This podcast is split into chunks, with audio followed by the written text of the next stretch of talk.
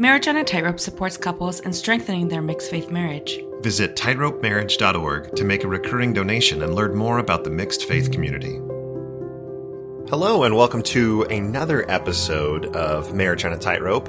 This is Allan, and I'm just here to introduce an interview that Kattie and I held recently with our good friend Jeff.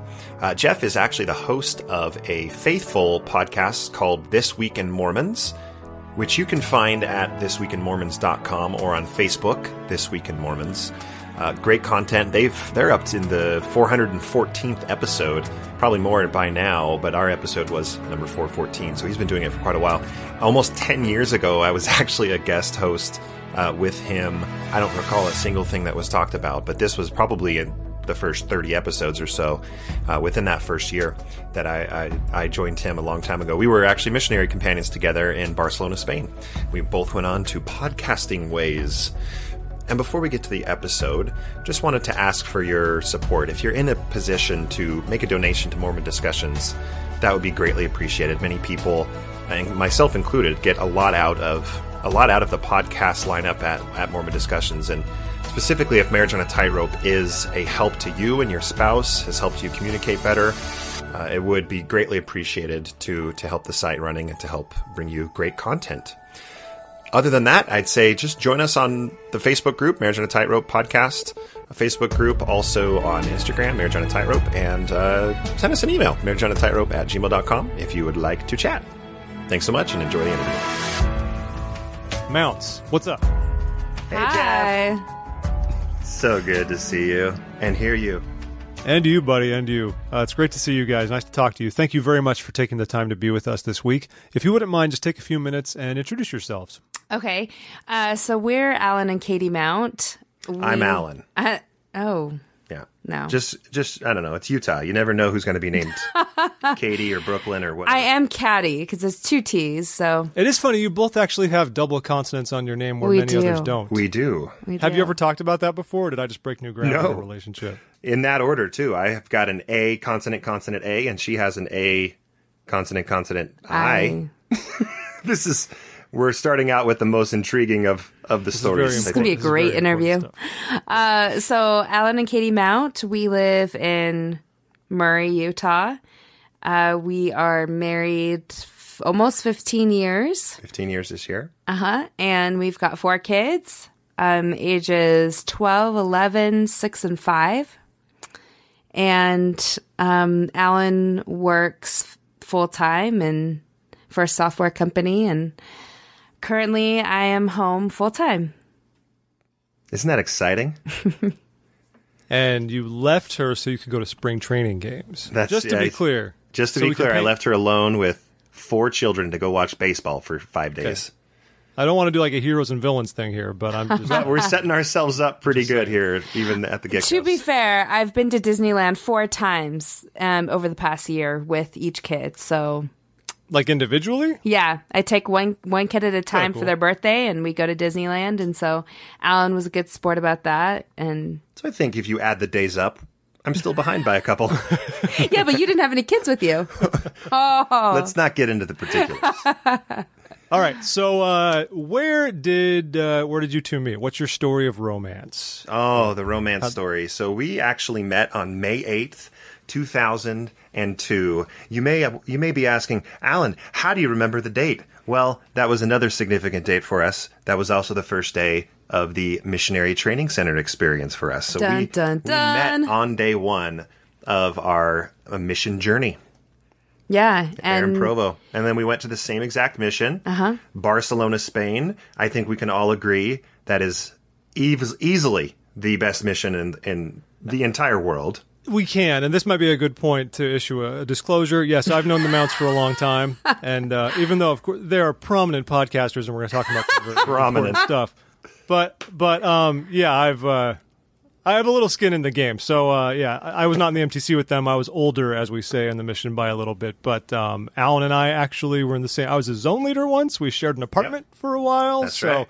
So we've known each other for a long time. I believe I actually went to your wedding. I was thinking about that today. I was Yes, there, you man. did. did. You did. I was you, there. You also helped this romance blossom. Oh yeah, Jeff, do you remember this? Because I told you not to date Kattie the Catholic. Oh. wow. That's probably part of it.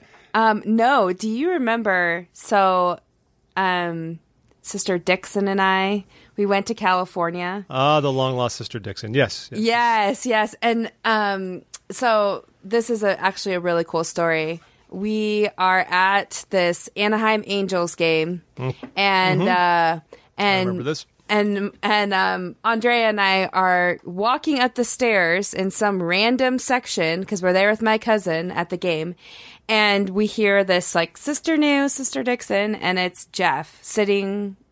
I don't know how far you were close. I, I was to like a section over from you guys. It was nothing. Yeah, and Yeah. and then he asked us, "Hey, are you going to Elder Mount's homecoming?" And we wanted to, but we didn't have a ride up. And you were like, "Yeah, I'll take you up." And I think that there may have been some ulterior motive there. I don't know what, but I'm in, just kidding. in my defense, in the MTC, everyone did think Sister Dixon and I were going to get married after the mission. That was a This was common chance. belief. But you know, it worked out for me. I'm okay. yes, you did. Worked out for me too. I wouldn't say Thank there you were ulterior motives. Kattie I a was planning on going up there either way, and I was happy to.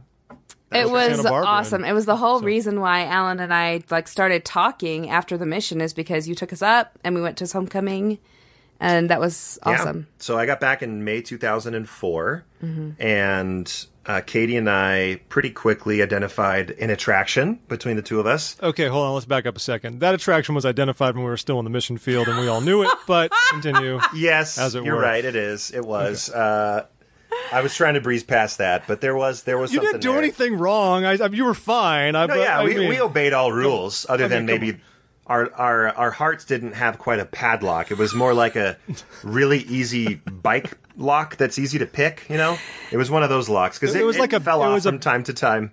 Yeah, sure. It was a bad gate. It was a bad gate latch where if you pushed on it hard enough, There you go. open. That's right. One of those. There you But go. then you know there was a dog behind the gate, and it scared you, so you closed the gate pretty quickly. and his name We're going mission really president. far. We're going really far with this analogy. Yeah. I like Okay. this. Uh, yeah. So uh, Anyway. There there was something there. If I knew that on the mission, if something was going to happen with a sister, it was going to be Sister New, and it did. It happened. Um, we were married six months after I got back in May of two. Excuse me, December, of 2014. Uh huh. 2004. Ugh. Wow. Numbers. um, and it's been. It's been probably 11 happy years since, and three years kind of smushed in there that wasn't so great. It's so funny because when old people, when I got married, old people would be like, "You'll have good years and bad years," and I was like, "What the heck are they talking about?" And now I look back and I'm like, "Yeah, there were definitely hmm. certain years that I could pick out that were not great years, but things are going good this year."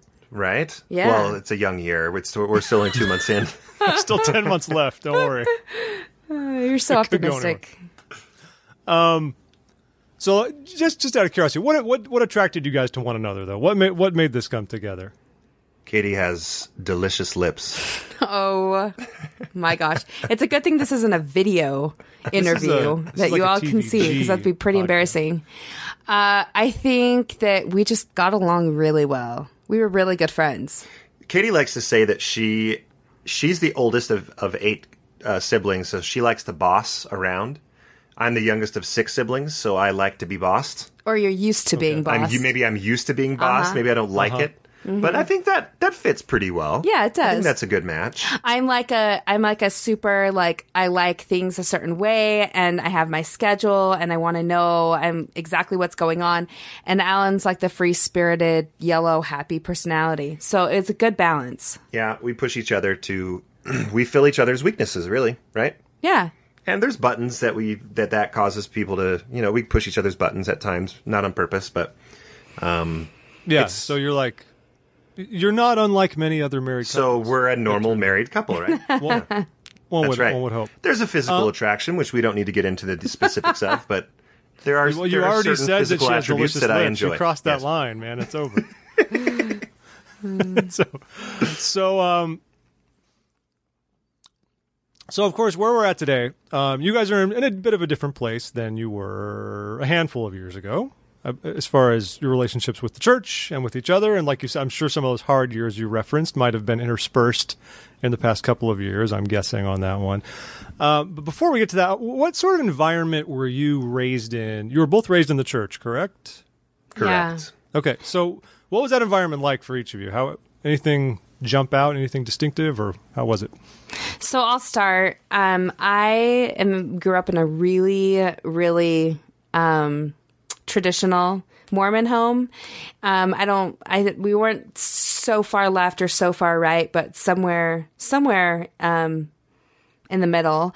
Uh, my parents. Um, they were married in the temple. I've the, I'm the oldest of eight siblings, and so I had the traditional role of being the good example, and I was a good example. I like literally um, always did the right thing. And I don't want to say that to like be boastful, but I'm just saying that like there was a lot of pressure on me to to be like had to grow a fast. really good example.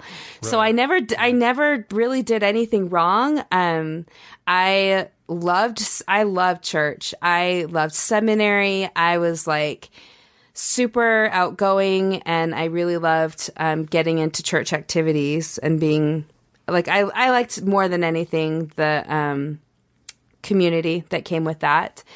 And so my parents um, were really what's the word? Orthodox. Orthodox. Yeah, that's a good word. My parents are super Orthodox. Uh, my dad is born and raised in Tonga, and my mom's from Utah. And so, like, I've got Polynesians just have like a lot of spiritual stuff that happens, and like dreams. The Holy and- Ghost just just hangs over the It does. It just drips from them, and Yeah, um, Every bite of rice and pork, that's right. the spirit is increased in the Polynesian culture. Could, could you define orthodox though? What do you mean by that when you say Um, orthodox? I would. That's a good question. So, to me, in my home, um, everything was happened for a reason. God always um, either blessed you or you always were punished because of your actions. Very letter of the law. Very letter of the law. Um, and there was a reason for everything. You know, if I got a bad grade, well, you didn't study and you didn't pray before the test, that sort of thing. Um, very traditional home where we were having, had family home evening, we had scripture study. Um, we were very picky about the PG 13 movies that my parents would let us watch. Um, I mean, down to the boys that we dated. It was very, um, well, you wouldn't do this because that's not the right way to do it. Very traditional. I think traditional is probably a better word. Traditional is a better word I think a lot it. of families would fit that description. Right. So I, I would say a tra- traditional Mormon home, which I think I said before, but, um, and I mean, currently I've got all my siblings except for two are married in the temple and are completely 100% in the church. And I've got two siblings who are one at BYU, one at BYU, Idaho. So everyone's in. They're all in, um, faith wise. Yeah. A- and Allan, what's your background? So I grew up in Santa Barbara, California. Uh, both my parents are converts. Actually, uh, my dad, uh, his his ancestry does have roots in pioneer land. that doesn't make sense, but uh, uh, he is of pi- pioneer or pilgrim stock. But uh, he didn't know that until he was 12 years old, and his little league coach knocked on his door and said, "I'm your home teacher." And he said, "What's that?" And he learned about the church. Asked his parents. He said, "Oh yeah, we forgot to tell you, we're we're Mormon." And he was he was baptized at that at that age. Um, my mother, probably about ten to twelve years after that, met my father and very quickly baptized, and they got married in the Los Angeles Temple. I'm the youngest of six siblings. All s- five of my older siblings were married in the Los Angeles Temple and we were married in the Salt Lake Temple. So already I was the black sheep, just in by temple standards. Uh, but but growing up, we we weren't as uh, traditional or orthodox, I think, as as Kattie's family. But we were very LDS. We were very much you never miss a Sunday. If we went on vacation, we didn't seek out a church to go to uh, uh, while we were gone, and your family We probably did. Mm-hmm. would. Uh, but we weren't. We wouldn't go out to eat. We would uh, minimize the, you know, try not to buy gas if we were traveling on Sundays. Those types of things. Yeah. Um, it growing up in high school, I I played volleyball, and in order to get seen by colleges, you had to play club volleyball, and my mom always called that Satan's sport because practices were on Monday, Wednesday, and tournaments were on Sunday. So it just ripped mutual, which doesn't exist anymore by that name at least. Family home evening. Mutual family home evening and church was ripped out of your life while while club volleyball was going on. So I mean, it was the church was absolutely a, part of my life. I I loved growing up as a minority Mormon in California. I thought it Yeah. was awesome, right? Jeff, I'm not sure if you had I, had the I same had the same experience. experience. I mean, looking in hindsight, there were a, a decent number of Mormon kids growing up, but you know, it was fine. Like mutual felt like we had you know three separate quorums, and we had enough members in our ward for that. But at high school, I mean, yeah, there was like a handful of us, but it, didn't, Yeah. it wasn't this big thing. Yeah. but it's but it's just what you know growing up. So yeah, I kind of liked it too. I guess I was just a Mormon kid. I had my Mormon friends. I had my other non-Mormon friends, and that was life. That's right. Yeah, I, I I felt the same way. I I loved being the one of probably 15 out of 2,000 students in my high school of active LDS, and um, probably because I'm the youngest and I just starved was starved for attention. And to this day, I, I like to be on stage and and center of attention. I really liked and flaunted the fact that I was LDS. I really I thought that was a cool part of my life. Um, really nothing spectacular as far as uh, my childhood. Um, when I was 16, I prayed about the Book of Mormon and felt like I got that witness. So, I mean, I was in and uh, Yeah. uh, was not as perfect as Kattie. I, I, I, um, I enjoyed, I enjoyed my youth a few times. I think is the, the PG way of putting it. But uh, your typical youth stuff that we had, but even like things within my family to set up um, some of the conversations that Kattie and I had to work with once we got married. Uh, in my family on Sundays, you did not watch TV, you did not watch movies, but you But- watched, but you could watch the Lakers. You watch the Lakers. You could watch the Lakers, and if the Dodgers were on and it was the playoffs, we could we could pull that off too. So like sports as a family we was know the Dodgers were never in the playoffs when you I know when we were growing up. Yeah, that, that never happened when we were growing up. After after six years old, that uh, there was a drought. Yeah, but, in my family, you could only watch movies and you were never allowed to watch sports on Sunday, but you could watch a family movie together. So that was probably one of our first little tiffs yeah, being married is like, wait, we're not watching basketball. And he's like, we're not watching a movie. yeah. And um, now we watch both. So now we do now we do it all. Uh, yeah, you know, and medium. as far as like a mission goes, and I think maybe this is probably the last little part of just my growing up, but it was never a question for me of am I going to go on a mission or am I not? I would I just always knew I was going. Um, and for me, I'm not saying that derogatorily either. I'm not saying like I didn't have a choice. I just always had this expectation for myself of you're going to be a missionary. I saw what it meant with my with my older brothers. Uh, one of my sisters also served a mission, and I saw that it was an extremely positive experience for them, and I wanted to have, I wanted that too, and I got it. Only Mount Child to go foreign country. So well take that, older siblings. Only the truest of the faithful get to Look go. at you now. Foreign. no, shut up. Well, well done. Congratulations on that one. Uh, Kattie, did you always want to serve a mission incidentally? Or did, did you- Um, that's actually a good question. I remember I got this like patriarchal blessing, and it said in it that I would go on a mission, but you were I like, had "Say dated. what?" I know. I was like, I had dated a few different guys um out of out of in college, and I thought, well, like maybe my mission is to like you know do something in the ward, or I always thought that it was it was meant something else, and then I got a job. um teaching English in Ecuador. And it was going to coincide about the same time that I was turning 21. And I had to make a decision. And my dad's like, well, do you want to teach people English or do you want to teach people the life altering gospel?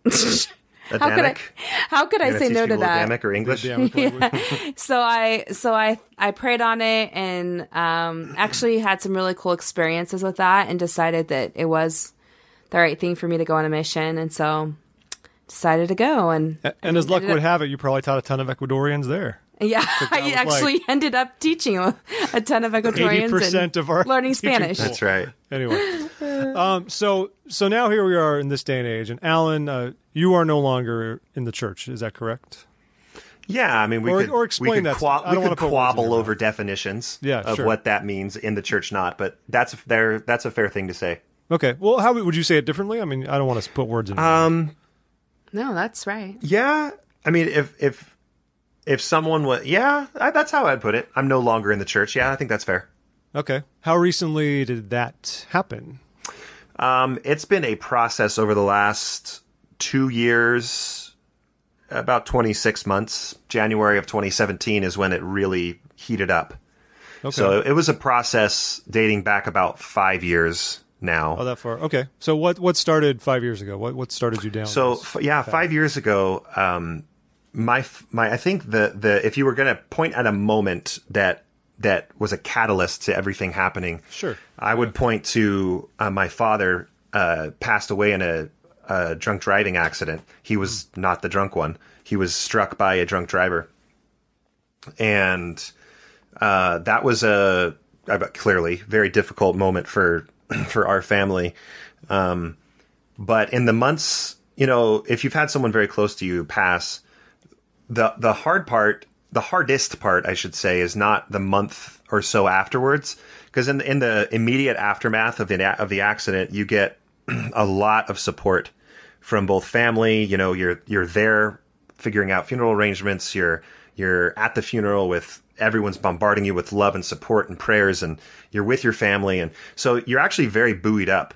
But then everyone kind of goes on with their lives as you would expect they have to, and you're kind of left in the in the dust to really figure out, man, what does this even mean? And I remember having a conversation driving southbound on I-15, talking to my mom on the phone and mentioning to her like I don't feel dad like at all. Like he feels gone, like very permanently gone.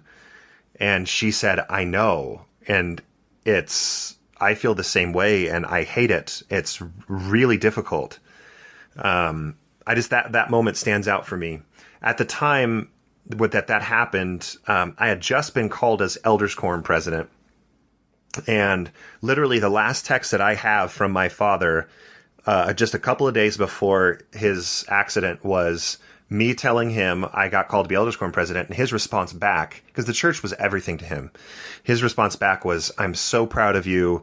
You're." You, we have this inside joke in our amongst the boys of you've you've grabbed the rock, and that's kind of that's a Like you've hit the synonymous pinnacle. For, yeah, like you're you're you're holding on to the iron rod. Like that's our kind of mount slang for you're holding on to the iron rod. You've grabbed the rock and um, I'm and I, you're going to do great things. Like that's the last thing that I got from my dad. So they actually had to delay setting me apart for me to go out to Georgia and be with my my family, and then um, afterwards, uh, as the dust settled, I got into my calling. Really enjoyed it. Served for three years, but in the in the six to eight months or so after my dad's passing, I was dealing with that grief, and then also just started noticing things about being an elders quorum presidency that were unexpected. So in ward council, feeling like these are we're a group of people, including myself included, that are trying to do our best. Uh, but I'm seeing certain leaders or certain people making certain decisions and just going like, I don't, I don't see inspiration in this. I just see like we're just a bunch of nice people trying to do what we can, and and I don't know if it was because of where I was at or because uh, of what was happening in front of me. It was a combination of both, I imagine. That that was a second crack in my shelf of seeing how a ward runs behind the scenes. Uh, whether that's a fair a fair thing to have a problem with or not, it it, it was difficult for me. I'll take a breath. See if you have any questions so far. no, no, you're good. You're good. Um, I, I've I've been in similar. si- You and I, were, we were, I think, Elders Quorum presidents then concurrently. So exciting times, man. Um, Yeah. You see, you see all the same stuff. Yeah, I have a different opinion of that than you. I mean, I saw people Sure. make plenty of decisions that are based on the foibles of mortality and all kinds of stuff, but I just usually shrug it off like, whatever. That's what they're thinking. it's, it's fine. Yeah. yeah, I get it. No, and even in hindsight, I look back and I, I don't think it's I'm sorry. I'm going to clear my throat one last really big time, so you don't have to keep editing me out clearing my throat. Ready, everyone? Let me drink some gaseosa. Oh, sick. That's pro- yeah. He told me about the Soda Stream. Oh, it's so. I mean, I'm glad he liked the present, but nasty. You might as well just pull out a Vichy Catalan right now. Dude, They sell it at got some restaurants line. out here. It's from a spring. It comes like carbonated from the earth, It's right Anyway. out of the ground. Gross. So, I even looking back now, I I'm not pointing at either the experience of my father passing or my experience as a ward council as like this is evidence that the church isn't what it claims to be because that's it's not. For me, that was more of a springboard of Yeah. what what opened my my mind and heart to some other possibilities. So what happened, uh, and I'll I'll kind of breeze through it, and you can ask questions if you'd like, but uh, it was in 2014. I don't know the month, but sometime in 2014, um, I don't even remember how I got a hold of them, but I got a hold of the gospel topic essays on LDS.org, and I read Well, they were a- they were just coming out that year. right. They were just coming out, new, yeah. so I read a couple of them, and a couple of the things that I learned f- freaked me out. Just there were things that I didn't know. There were things that I had felt. Um, I had felt what I interpreted as the spirit confirming to me that the things that I was learning were not true. And so I had a lot of cognitive dissonance and it, it scared me. So Which, I, uh, can can I can I ask you which things these were? Oh sure. The, the first thing was, was Joseph's practice of polygamy. okay, Yeah. I, I didn't know anything about it, especially the details, but I think it's pretty crazy to, to think that a lot of people hear this story and go, what? How did you not know that? But I didn't know before reading the gospel topic essay that Joseph had any wife but Emma. yeah, um, and I had had experiences talking about Joseph and Emma being the only one that, anyway, a, a number of experiences that led me to believe that spiritually that was not true. So that was a very difficult pill for me to swallow. And in that moment, I shut it off, dropped them, walked out to Kattie, who was in the other room. We Hold sat on, on. the couch. Go ahead. Feeding a brand new baby. I just had a baby. and I come out and I say, "Oh my gosh!" And I'm I'm freaking out. I'm like, "Did you know this? And did you know this? And Kattie, what does it mean if this is true? And I thought that he only did this. And what about that?" And Kattie's like, "Whoa, whoa, whoa, whoa, whoa!" And uh, one of the first things that she said to me was, "If you leave the church, I'm going to divorce you." And I don't remember this. we, yeah, I do. But Here's the thing. I, I mean, I just freaking. I was sleep deprived. I'm not going to make excuses for myself, but I honestly like do not remember this conversation at all. Well, um, I think it was a very brief conversation because as soon as this happened, I went, "Well, I'm not willing to risk all of that for th- something like this." So, in my mind, I just said, "Up on the shelf it goes. I'm not. I'm not going to think about any of this." And I doubled down and, and started serving hard in Elders Quorum. I look back at that time as Elders Quorum president and absolutely love it. I have you. I can still talk in testimony terms. I have such a strong testimony of home teaching and the power of home sorry, teaching. Sorry, they got rid of it. Well, I know. I don't know if you heard, but it's gone. By the way, Minister. I know more about Mormonism, which I know I'm not supposed to say that word. I know more about Mormonism now than I ever did. Like I, Right. one of those, right? So I'm, I've got my finger on the pulse for sure. But uh, I have a very strong testimony of ministering. Then I'll say, um, uh, I absolutely loved it. You can change lives by loving people the right way you're supposed to love, For sure. And so, um, So some I I'll I'll say this. Some of the things that happened, like um, while Allan was pushing down all these feelings, and I thought that Allan hadn't really dealt with the death of his dad like well mm-hmm. because he never talked about him. He never wanted to look at pictures or bring up the subject. And so I felt like he hadn't completely gone through the grieving process. And so some of these like things that he was talking about with church, I thought that maybe it had it was it correlated together. He couldn't feel his dad. Well, he hadn't grieved all the way through it. And so if maybe if he went to a counselor or a doctor to talk through some of these feelings, he would feel better. And so that's what he did. He, um, I made him some appointments to see different doctors to see because he was having like for the first time ever, anxiety and like panic attacks, things that I had never seen him have, they were physically manifesting. And it was all because of this inner turmoil he was going through. Mm-hmm. And I, and I thought it had all to do with, with his dad. And I'm, I'm sure that was a big part of it too, right? Right. And so. Wasn't the only thing going on though, right? He tried going to, um, a few different doctors, which. The first, yeah, it's the, so hard. The first visit I went to, the doctor was great, and he said it looks like you got some mild anxiety, mild depression. I'll give you some medication, but it got worse. And I don't know if it was because of the medication or not, but it got worse. Uh, I went back to that same doctor, and and he treated me like I was I was nuts. So uh, the second that I went to the doctor the second time, he treated me like I was I he literally made me feel like I was crazy he kind of brushed off what I was telling him was happening, that things had gotten worse. He was condescending. He was condescending. That's a good word for it. So I, I went home and I said, I'm never going back. I'm never going to this doctor or any doctor. I'm just going to work on this on my own. I right. dealt for about a year and a half. I dealt with with some panic attacks, panic attacks, and depression and anxiety. And then um like your heart you would have heart palpitations and so we got to like stuff. I don't know if that was related or not checked out and um, yeah. so I started uh, losing hair, and all of the all of the physical attributes you're seeing that you don't like is all because of this. Before that, I was a wonderful specimen of physical beauty.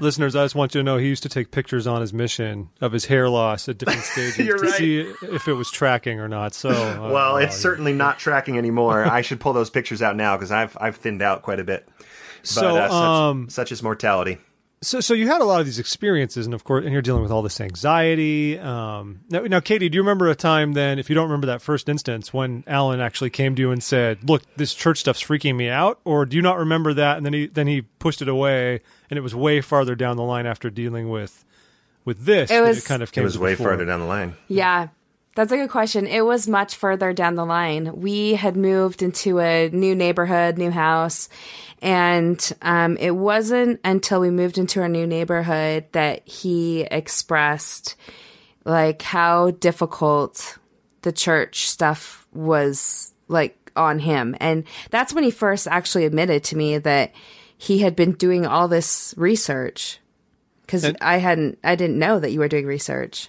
Yeah, Allan, was that since you'd moved? Were you in a new ward now, so you were no longer Elders Quorum president? Did you feel kind of like right. liberated mm-hmm. in that sense? And now you, felt I was liberated from that calling in that but sense, you, and then of course within three weeks of moving into the new ward, I got called into the Elders Quorum presidency, and then I got called to be the primary president, and I still am.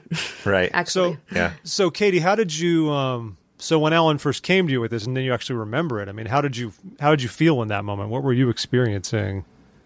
So I think that's interesting because um, where I initially freaked out at him, um, like he said before, which I don't remember.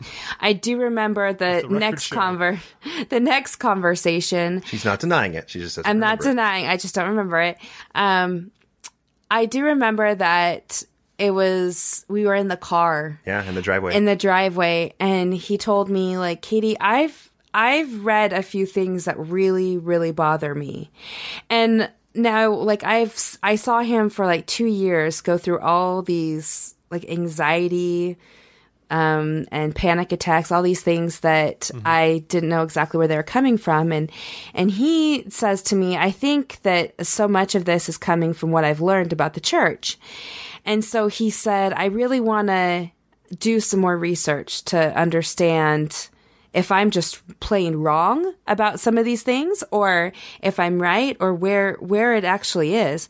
And I said, I completely had a peaceful feeling. And I said, you know, I have complete peace. I feel completely at peace that whatever you learn, it's going to work out. Everything will work out the way it's supposed to. And you remember my and response in my mind, I, I, I thought in the back of my mind, oh, it's because he'll, he'll do the research, he'll talk to the right people and it'll all be true and he won't have any other problems with it. The end. You know, case solved. And then Allan said to me, Yeah, my response to her was I absolutely agree. I agree that it's everything's going to be okay. But you need to know that I am absolutely going to go where I feel the truth leads me. And if that leads me away from the church, that I'm willing to do that. And that's that's I'm finally to a point where I'm ready to do that. If if I go into this and it all works out, I'll be stronger than ever if I go into it and in it and I feel through prayer and research and study and talking to mission presidents, which I have, talking to stake presidents and bishops, after all of that, if I come to the conclusion the church is not what I thought it was, I no longer believe it's true, I'm going to come to that conclusion. So wherever the truth takes me, that's where I'm going to go. Yeah, and it would, didn't seem to bother me because I felt so much peace about it that I thought, well, go ahead. go ahead and, and check it out. Um, but we made the fatal mistake of Yeah, this was the uh, biggest. This is the biggest Yeah. regret I think we have is that um, I said, yeah, go off and find your answers and talk to who you need to talk to and do your research. And so he spent hours and hours and hours doing this without any sort of communication with me. Hmm.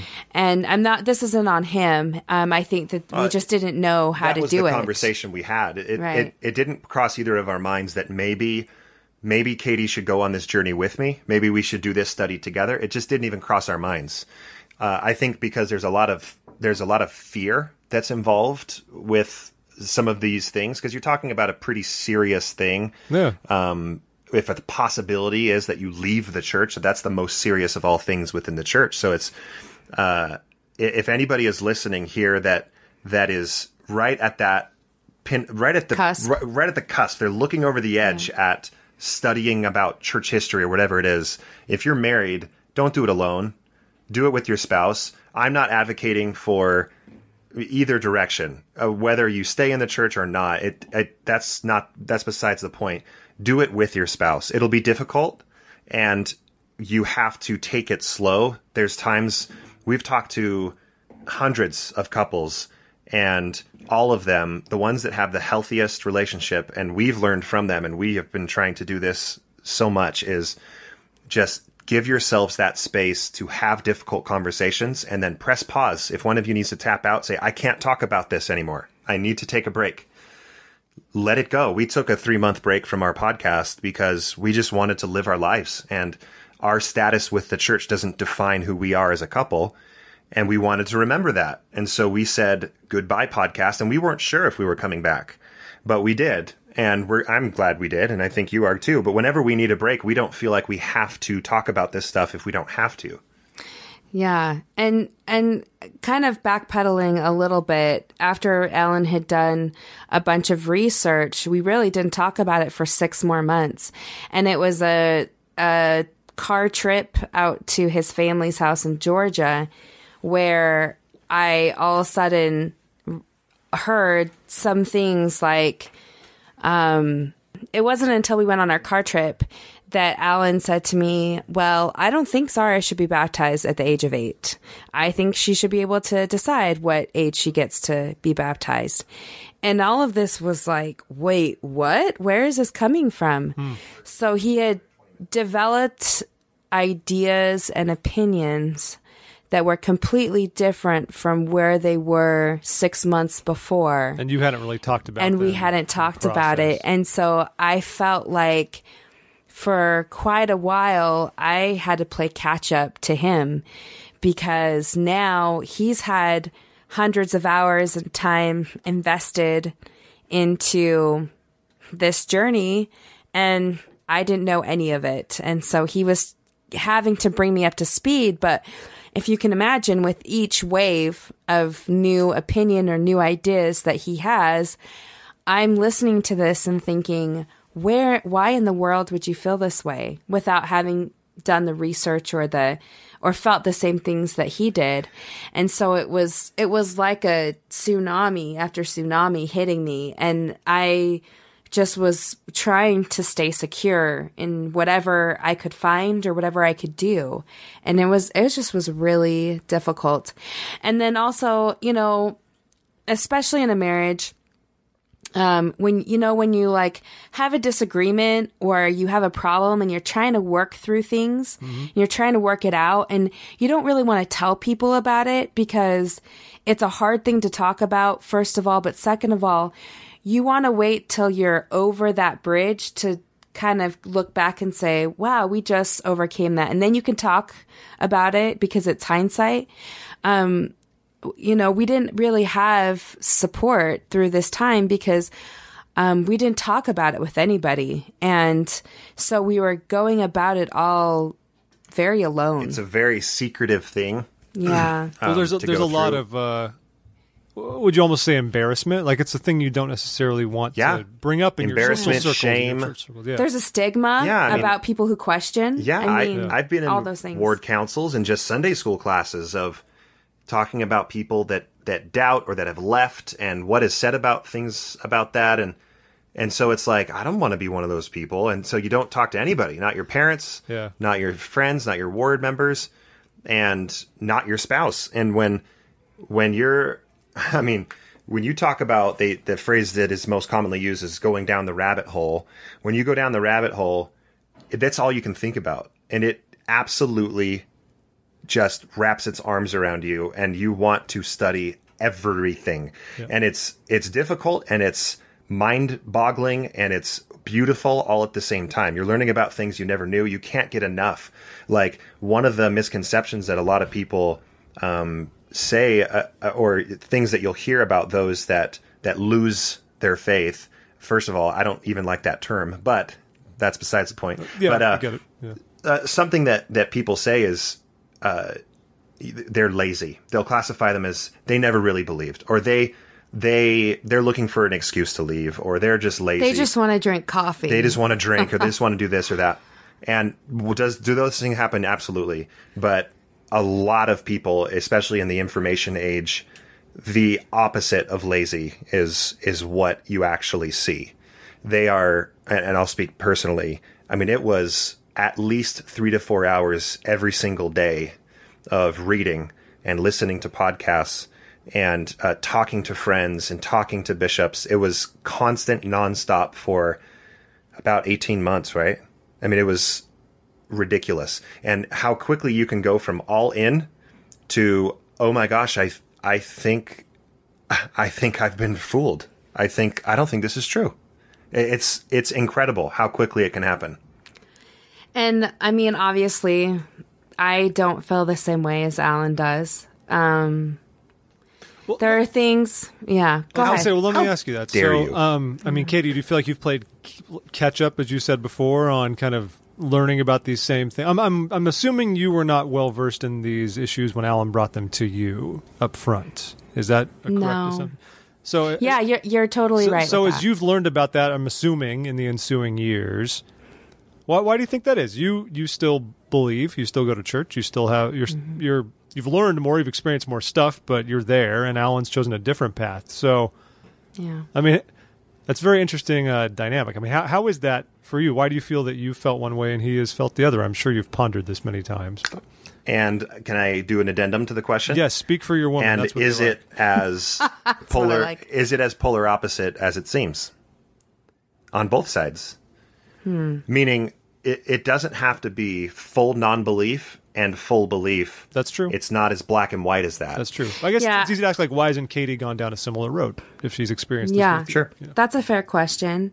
So, um, I so at first I think it was baby steps with a lot of the things that Allan had read and learned about, and he would give them to me when I would ask ask for them. My life was like crashing down. Everything that I had thought about, oh, I've got a temple marriage and I've got perfect children, and they weren't perfect, but you know, it was just like the typical Mormon family. Um, all of that seemed to just disappear. And that was really hard because I had envisioned us going back to Barcelona and serving a mission. Yeah. And just like doing all the things that you see yourself doing stepwise in the church. Oh, when I get to this age, and then when my kids marry in the temple, and that I, f- I felt um, a lot of anger that that was taken away from me. Did- honestly, at first, Did, Um, did you like fall into a place where you felt like like your covenants were being taken from you, like like like your your long term progression was contingent on someone else, and that was being taken away I mean, from I you?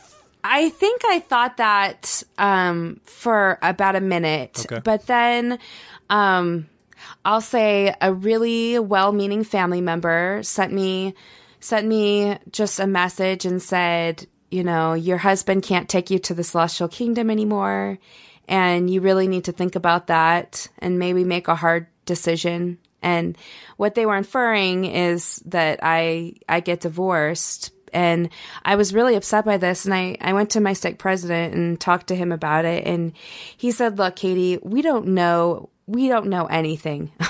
we just don't know what's, what's going to happen. And is your husband abusive? No. Is your husband, does he support you? Yes. Um, he's like, I would never tell anybody to divorce their spouse over this. And that gave me a lot of peace. And I felt like, um, that's something that could help me move forward. Um, I think that as the years have gone by and the more that I've learned about the church, I recognize there's a lot of gray. That it's not all black and white. I understand that I would I would say that I'm more of a nuanced believer. I don't believe the exact way that I did before, and I don't see um, the church as this shiny, sparkly thing. Um, I see it at, I see it riddled with problems, and I think that that's true with any church. Honestly, I don't I don't feel like it's unique to us. Um, I still feel a very strong relationship with God and the way that I I feel comfortable worshiping, which is why I'm still at church. And um I when we first moved into the ward when all of this was happening, I was called to be the primary president. And honestly, that was probably it's been the best place for me because um, I feel safe there. And if I'm having a bad Sunday because Allan's not there and I'm upset, the kids don't care if I cry in front of them. And um, I found a lot of support there. And so, you know, learning a lot of these things that Allan has, and right, I mean, I haven't done anywhere near the amount of study and um, in depth discussions that Allan has had. I have not done that for myself but um, I still have a strong, a strong testimony in a lot of the things the t- church teaches, and I just feel like it's a really good place for my kids too.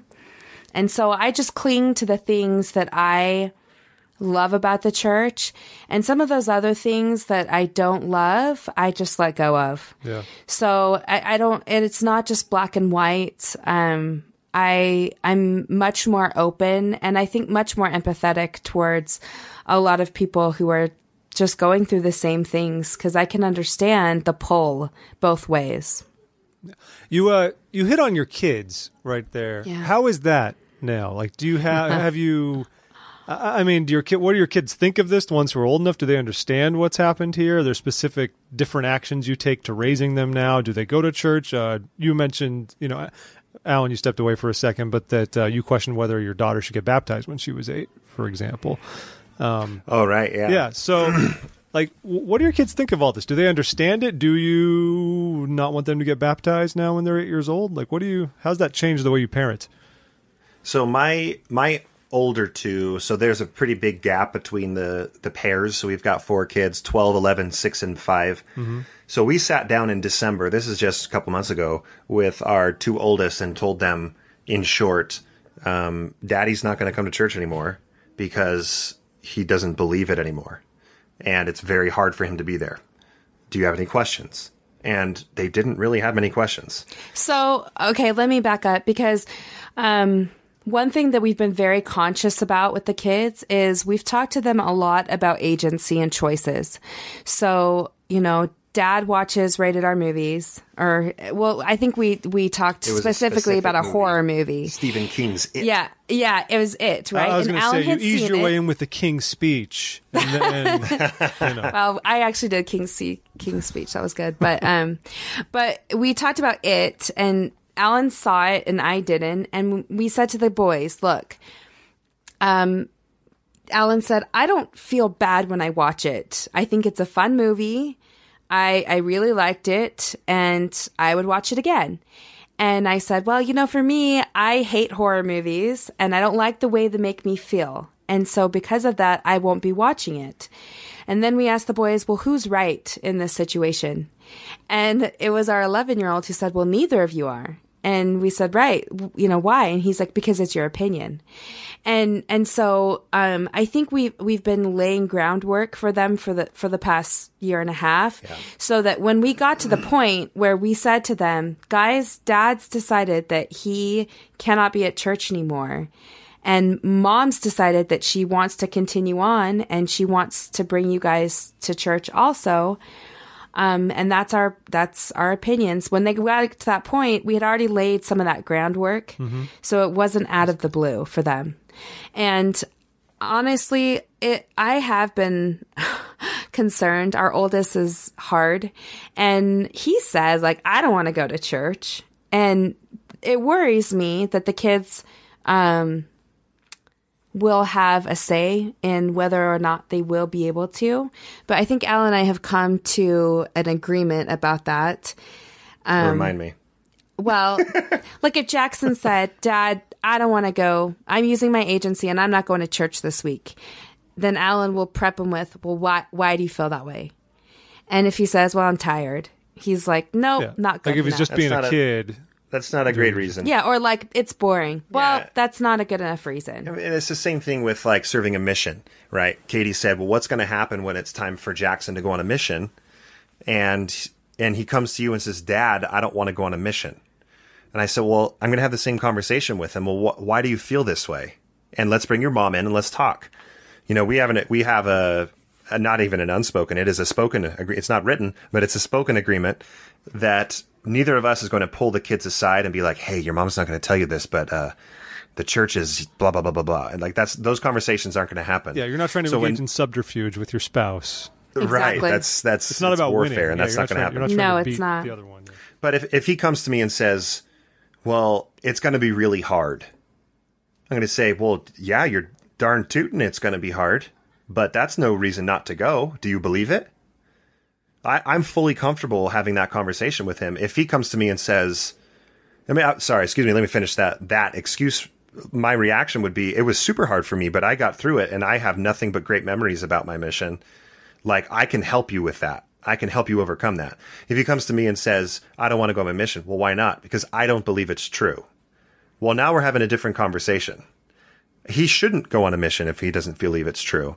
And if he wants, if Kattie and, and, and I and have a conversation and he wants to try to fix that and he tries to strengthen his testimony and then that changes and he wants to go, I'll support him both as a parent and financially, whatever it comes down to. But I would imagine that if he decides, I don't believe this, I'm going to go to college instead, that the expectation on my side is that Kattie would support him the same way, no matter how difficult that would be. Yeah. And um honestly to think about it, it's really hard to think like my kids wouldn't want that. Right. Um right. but I would ultimately respect their decision.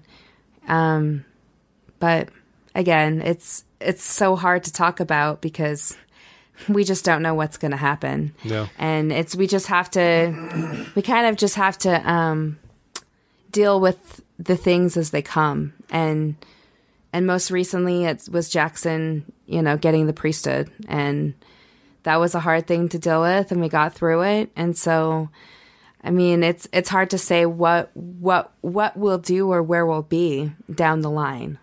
But we have decided, like Allan said, that we would do it together. Neither of us will pull the other aside. Yeah, and I, I what I one point, and uh, before you ask another question here, that I think is really important is Kattie and I have gotten to a place where it's not easy, but Gosh dang, man. Another edit. He hasn't Goodness, resorted to sorry. swearing yet, though. Don't worry. Uh, yeah, I, I haven't gotten to casual swearing yet. Oh, geez. You're not like the new Weezer album. Don't worry. I haven't even listened to it. Have you? I will now. Wait, is Zara upstairs? She's with the boys. I- I Did told she her to get put- home? Yeah, she's home. Okay. So, while it's not always easy, Kattie and I have learned to to understand it's not all about agreeing with each other. It's about believing when the other person says something's not working for them. It's about believing the person feels the way they feel. I don't have to agree with Kattie's pain in the thought that Jackson may not serve a mission. I just have to believe her that that's painful and she has to believe that it's equally as painful for me if he decides to serve a mission. Then that's a really difficult position to be in because no matter what happens, someone's going to be hurt. Yeah. But the important thing for us is that we're going to be there for the other person. I don't relish in moments that hurt Kattie. Kattie had a really difficult uh, experience in the temple about six or seven months ago. Really difficult to the point of um, not just because I wasn't there, but there were things happening in the temple that that bothered her. And someone may think that in my position, she would come home and talk to me about this, and I would rejoice, I'd be like, "Yes, the temple. She doesn't like it. This is great. She's coming over to my side." But I was I was devastated because she was in so much pain, and I don't want to. I don't want to. Of course, don't want to be the cause of that pain, but I don't want to see her hurt. And so, like, there's so many people that especially in a mixed faith marriage that's so it's so tempting on either side to try to pull your spouse along with you. It does not work that way. It, it cannot work that way. It our story is not done being written. We are open to every single outcome as we feel directed by god as we feel directed by each other. Whatever is best for us, we're going to do. That could lead Kattie out. That could lead me back in. That could lead us to staying the way that we are for the rest of our lives. But the one thing that's not an option, we will be together. That's what's going to happen. We've made that choice. Yeah. And we're, that's what that goal that we are working towards. I said that weird. Let me say it again. And that's the goal that we're working towards. I'm not going to fix it in, in post. so Dang it. That's all it is. Uh, I know we're running out of time. I would like to ask you if you have a couple minutes. Yeah. What it's been like on like the church end, like the leadership end for one. I mean, how was Sure. leadership? You said you talked to your own bishop. You've, I'm sure, had many interviews with various leaders and friends in the church. Uh, both not just how how was that for you, but what advice do you have for other people in similar positions in the church who might be talking to other individuals in your situation uh, and helping them them work through that? And then likewise, the other side of that, whether it's le- bad things leadership have done or just among the body politic of Latter Day Saints, if uh, lessons learned on the bad side as well. Like Allan, I don't know if you ever feel like people treat you like you have some kind of you know contagious disease, you know what I mean, stuff like that. right. Sure. Um, Go, you, why don't you start? Yeah, I'll start. So I think it's interesting being on my end because I'm the one in ward council and my husband's the one that's they're talking about. But they're not because I'm sitting in ward there. council. And so this it's an interesting dynamic. Um when Allan decided for good to stop going, I felt like one of the reasons why we had not talked about it in ward council is because I was sitting there, which I think at the time it would have been really embarrassing and hard for me to talk about it. But once Allan had made the decision, and honestly, I felt I felt um, secure in where we were at. That's when I I was the one to bring it up in ward council, and I said to them, "Hey, just so you know, uh, this is where Allan is, and everything's going great with the two of us, but he's decided it's too difficult for him to come. And everyone kind of just like nodded their heads and they were like, okay. And we moved on. But since then, um, I've had a few people call me out in ward council, like in the middle of ward council, and say, we just really want to know what we can do for the Mount family. And that's just like, come on, you know, like come and talk to me in person. Yeah. There's no reason to bring it up in front of everybody. And so I feel like that's really hard for me. And then sometimes I'll be slipped um, talks or or different things. And here's the thing: we both have decided that everyone has our best interest at heart, and so we give everyone the benefit of the doubt. It doesn't matter if it's it's hurtful to us. We just feel like you know what? At least they are they are saying something because they care, and that's more than what even friends would do when they don't say anything. And so, um, we have been really lucky. I know a lot of people call it um, leader roulette, Leadership where yeah, Yeah. where you just kind of you never know what you'll get. But we've been super blessed with an awesome bishop who admittedly said, "I really haven't dealt with this at all." So I think you need to go talk to the stake president. He didn't try and like handle it by himself, which was awesome. And I then felt, I felt bad for him. yeah, He just didn't know. I, I was when I went to him. I was in a very difficult. Uh, I mean, I, I can temper the anger, but I was in a very passionate stage. You came storming in there and you're like, let me tell you about the Danites, sir. Oh yeah, Hey, that's you. right. Don't you try to kill me. um, so I mean, I feel bad for the bishop, but he was very respectful. Uh, this whole thing happened during the during right as Sam Young's per, uh, march on Yeah. on Temple Square was happening, Right. and I was involved with that. And so I was meeting with my bishop and stake president about youth interviews and how can we do better. And they were both very great. They were not only, not, I don't want to use the word concede. They were not only uh, they were accommodating. they're not only accommodating to me, but they also brought it up to the rest of the parents that had youth. And so it was. I very much felt heard.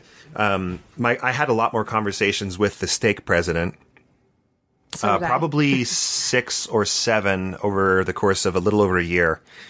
And we did get into the first few uh, meetings we had. We did get into a number of the very specific issues, and we, I think, I think we both ended up getting to the point where we realized this is not doing any good.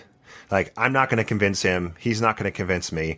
So, I think one piece of advice I would give is don't go into the meeting with any assumptions, uh, both good or bad. Do do not assume that you're going to go in and be treated extremely extremely kindly or extremely poorly, because I, we've heard both. Mm-hmm. We've heard people be absolutely shredded for not really saying anything, and then there's people like me who have gone in guns a blazing and been treated with nothing but love and respect.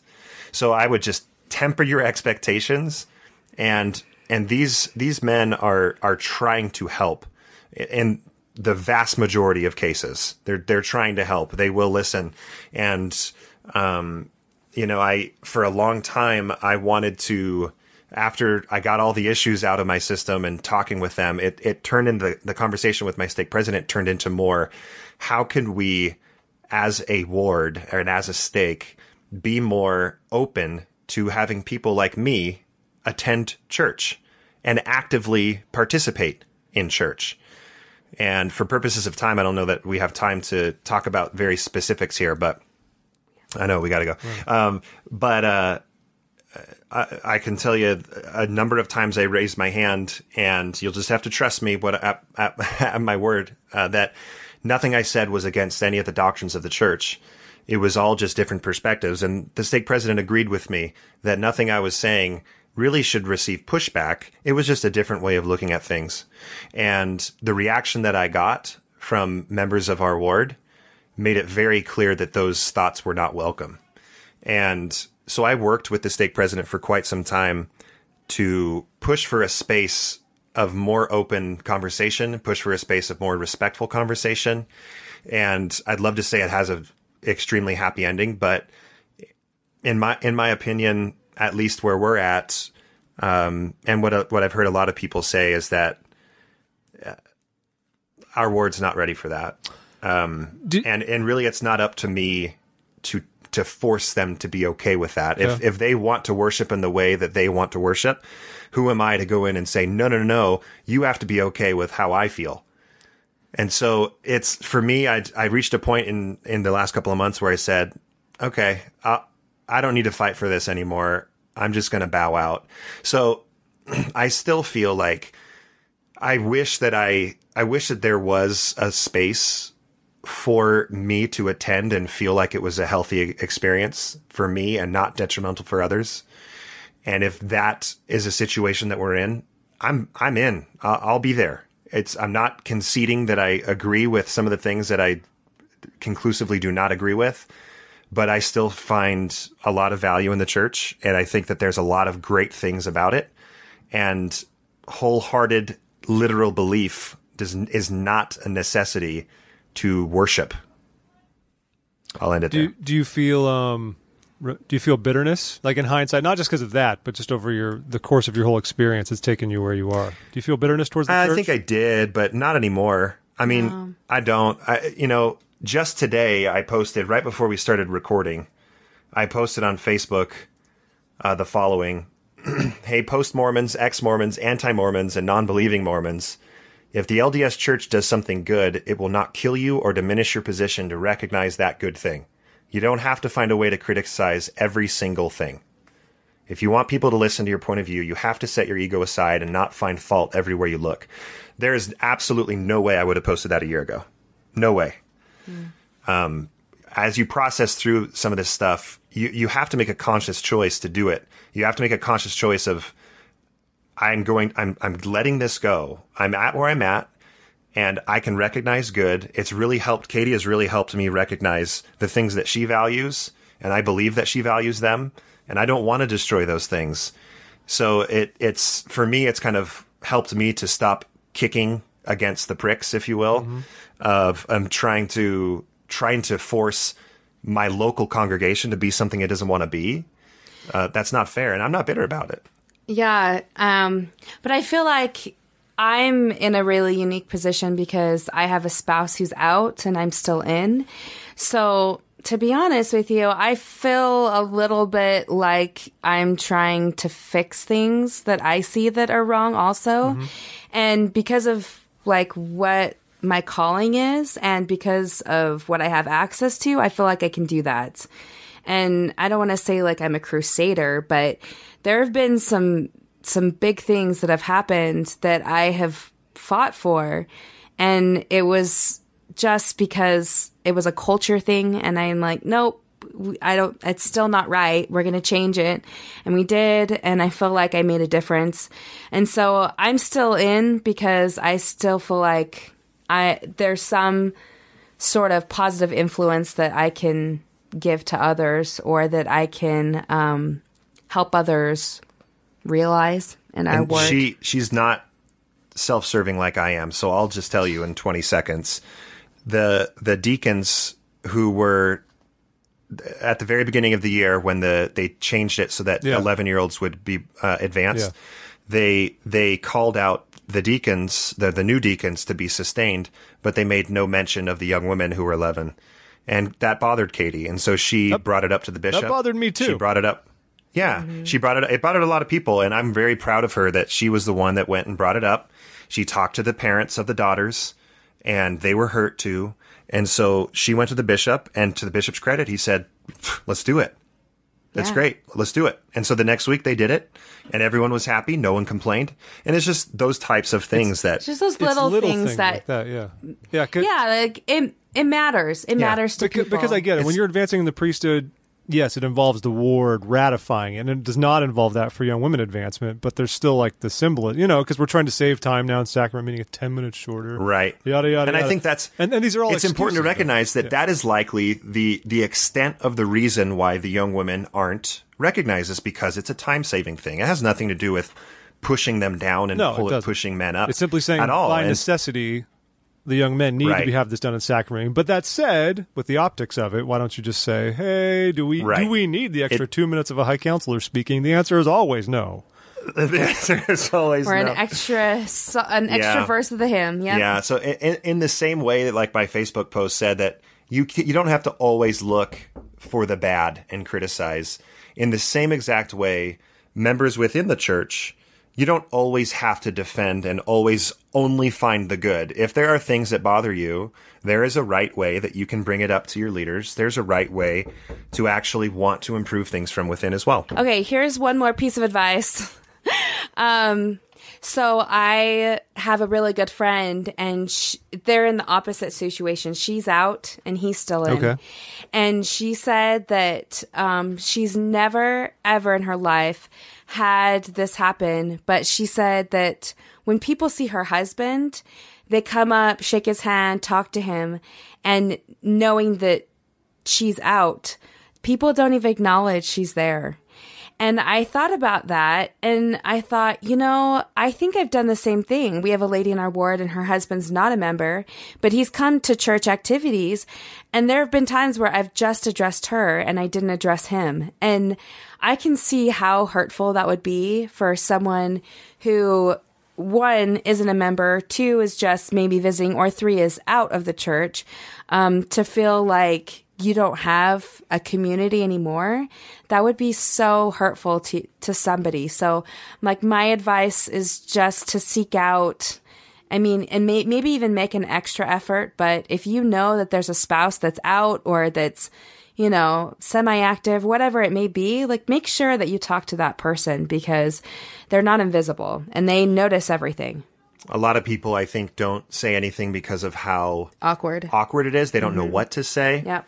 For for the person that's in my position, I think the best, the two best questions are, "How are you doing?" And without the hint of you, without the tone of "you must be doing poorly," right? It's not "How are you doing?" It's not that. It's "How are you?"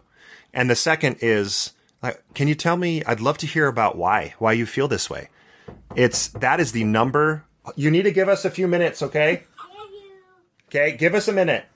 Love you.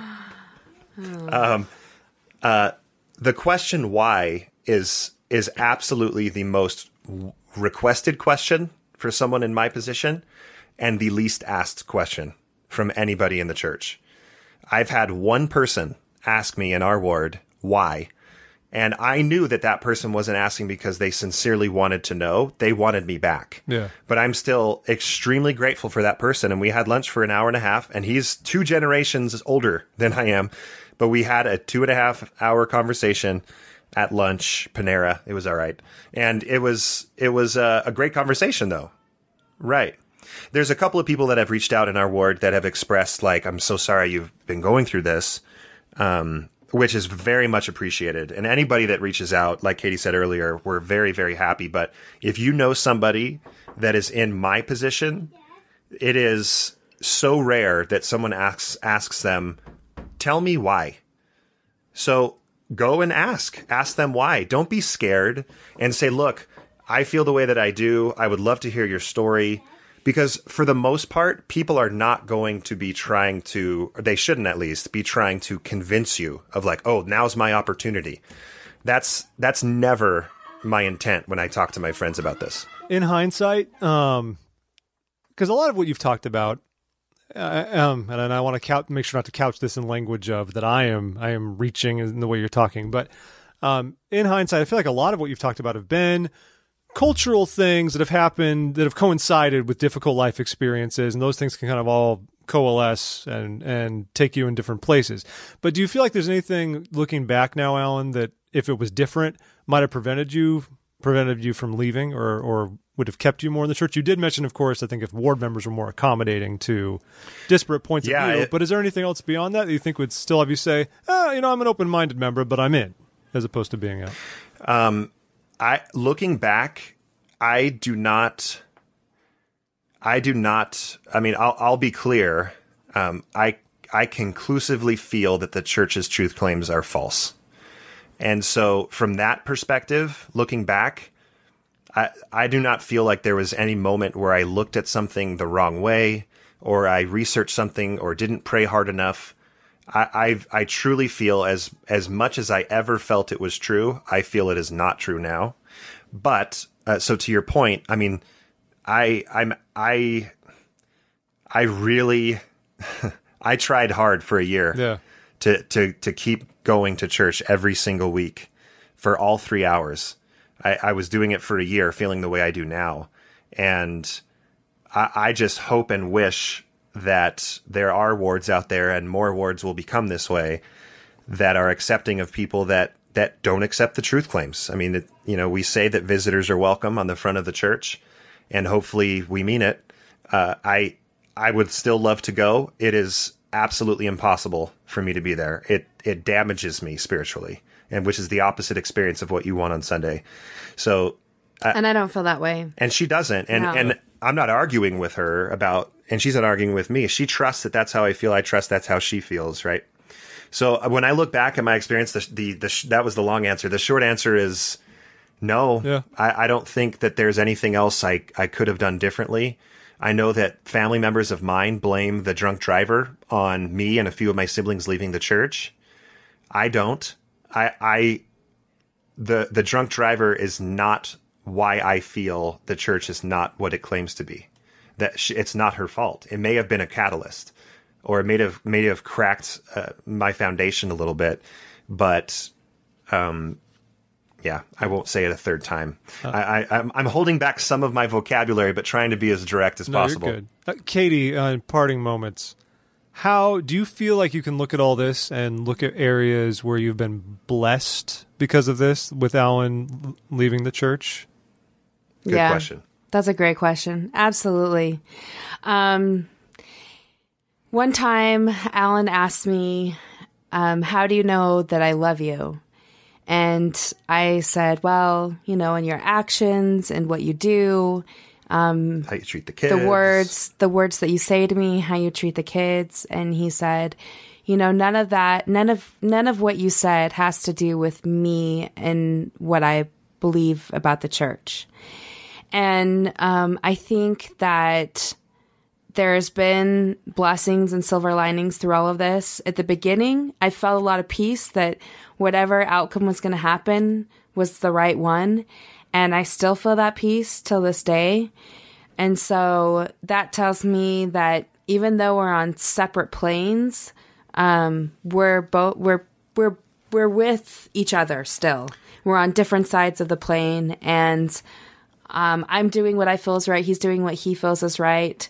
And really, um, one of the reasons why we made the podcast was because for a year I sat in darkness and we weren't allowed to talk to anybody about it. We didn't feel like we could um, confide in what was happening. And to be honest, there's just not a whole lot of uh, resources out there for mixed faith marriage because for so long we believe that it has to be one way or the other. And it absolutely is probably easier being both in Right. but um, there are so many people with so many um, with their own story about how they're making it work. So um, I felt I I'll say I felt inspired to start our Marriage on a Tightrope podcast because I felt like there were enough people out there going through the same thing that they needed a voice and someone to listen to and someone to just talk through what what was happening to them and um, I count that as probably one of the biggest blessings. Uh, the outcome of all of this is we've been able to connect with so many more people. We've been able to go to dinner with them, hear them cry about all the hard things they were going through, see them to give, get divorced, see them um, overcome a lot of challenges, and um, just really connect with those in the same boat. And i i think ultimately that's what god puts us here for is just for all of us to be connected somehow and somehow through whatever trial you're going through or whatever state you're in um, when you can do that it feels good. And it is self-serving for us because we get to talk to people in the same boat. But um, it's it's a huge blessing to us that we can that we can provide just someone to talk to. And It also seems Yeah. that you're in areas where uh, you guys seem like you've learned how to communicate with each other in more profound and open ways that perhaps you you might have thought you were doing before all this started happening, but you learned. Yeah, this you- forces you to do it. Yeah, I, li- I like it. I mean, we've already made that analogy of it's like a, a loved one dying. Uh, but in a mixed faith marriage, it's it's like, um, and I, I I do not want to say that this is exactly what it's like. But imagine that your, one of your children dies. Imagine that you have a a you get laid off from your job. That can absolutely destroy your marriage. It, it can destroy it. It could the problem could be so hard. It could point and a magnifying glass at things that that divide you. But if you overcome it, it also can can force you to communicate, like you said, Jeff, in ways that you never knew you ha- you could. It forces you to bind together and identify why you actually love each other, and that my love for you has nothing to do with my religion. And And so it's Yeah. if you can overcome that devastation, because those situations that I just mentioned are are awful, just super hard to overcome. But if you can, you're closer together because of it. And uh, throughout the journey, we both have said to each other, how is it that this has brought us closer together? I mean, it, it has in every way possible. And so I have gained much more compassion for others. And I'm, I mean, the few things that I thought in the beginning were really bad, um, I just, I feel, I don't feel that way anymore about it. I feel like it's been a big blessing. So. Kattie and uh, Allan Mount host the podcast Marriage on a Tightrope, which you can find on various podcatchers. Google Podcast. MarriageOnATightrope.org. I'm sure you're on Or any podcast, yeah. wherever you get your podcasts. You can find it there. It's all over the place now.